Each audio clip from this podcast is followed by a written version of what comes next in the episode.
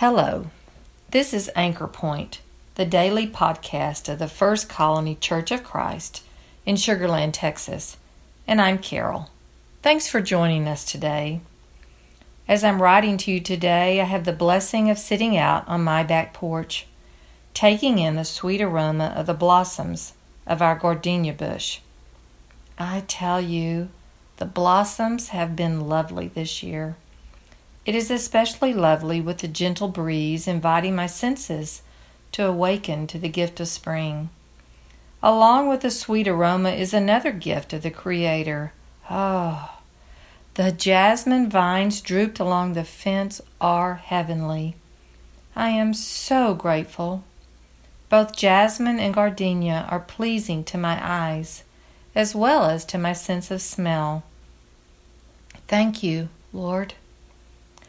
But did I tell you about those ridiculous body nets that are also on my porch, as well as surrounding my neck and my ears and my face? Where did they come from? As I sit on my back porch, there are also those weird brown lizards everywhere, prehistoric creatures. So different from the green ones that I used to play with as a kid. I remember lulling the green lizards to sleep as I rubbed their tummies. They were a lazy companion of spring and summer. Along with enjoying the gentle temperatures of spring this last week, there have been irritants to my soul as well. Irritants that were unexpected and at times unwanted. The Apostle Paul knew about unwanted irritants in his life. The Apostle Paul was resilient in his walk encountering unexpected turns and twists in his ministry. He kept his eyes on the finish line. He did not grow discouraged in his race. There were many irritants and conflicts, but the hope he displayed, the hope he lived by, guided him to persevere, to hope, and to dream. I can imagine that today you are looking praying for a finish line for an end to your present struggles.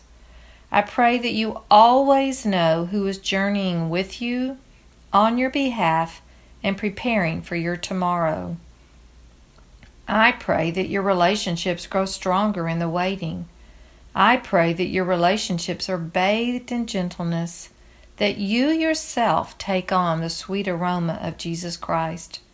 I pray that your words are easy, and you practice laughter and joy with one another. I pray that you remember the promises of Hebrews 13 5 and 6. Keep your lives free from the love of money and be content with what you have because God has said, Never will I leave you, never will I forsake you. So we say with confidence, The Lord is my helper. I will not be afraid. What can mere mortals do to me? You see, you are not alone when you worry. You are not alone in this time or in this waiting. I encourage you to stop and determine with those you love just what this time of waiting is about for you. What is the Holy Spirit asking you to notice in your own behavior toward your own family? What is the Holy Spirit asking you to recognize when you respond with kindness to another? Is the Holy Spirit reminding you to create this time of waiting as a mission point? Not just to the lost or the hungry or the broken, but how can your sweet, gentle responses breathe in life to your family? Your family, those that you call yours. For some, this has been a slower time to reflect, to appreciate, to appreciate those that are loved, those that are called family.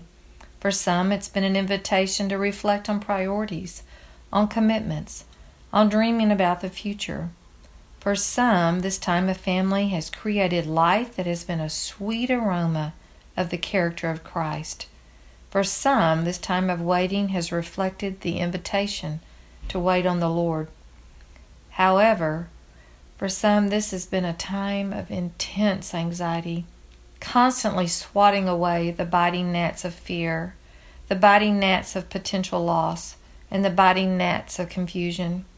For other, others, this time has created relational issues with unwanted invasion, prehistoric in nature. Old battles that believed to no longer exist are now a part of vital relationships again. There's an invasion of discontent, of criticism, and increased conflict. The natural rhythm that our lives have known are now challenged through the extreme changes of this season. The natural rhythm of marriage and families have been forced to quickly adapt, adjust by surrendering of plans, and possibly even life dreams. Determine who you are in this struggle. Determine whose you are in this struggle. Determine who you want to be in the present as well as the future. I am encouraging you to determine your responses by taking on the character of Christ. Colossians 3 12 through 15 guides us in the unknown. Paul reminds us about our true identity, as well as what our Christ driven responses in relationships should become. Therefore, as God's chosen people, holy and dearly loved, clothe yourself with compassion, kindness, humility, gentleness, and patience. Bear with each other and forgive one another if any of you has a grievance against someone. Forgive as the Lord forgave you, and over all these virtues put on love, which binds them all together in perfect unity. Let the peace of Christ rule in your hearts, since as members of one body you were called to peace. And be thankful. I pray that you are inhaling the blessings of these days, inhaling the renewed invitation to pause, to pause with one another, to pause with the Lord as you learn your new normal.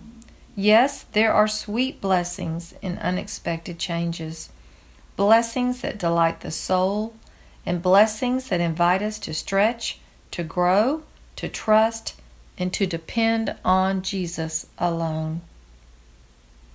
Thanks again for listening today.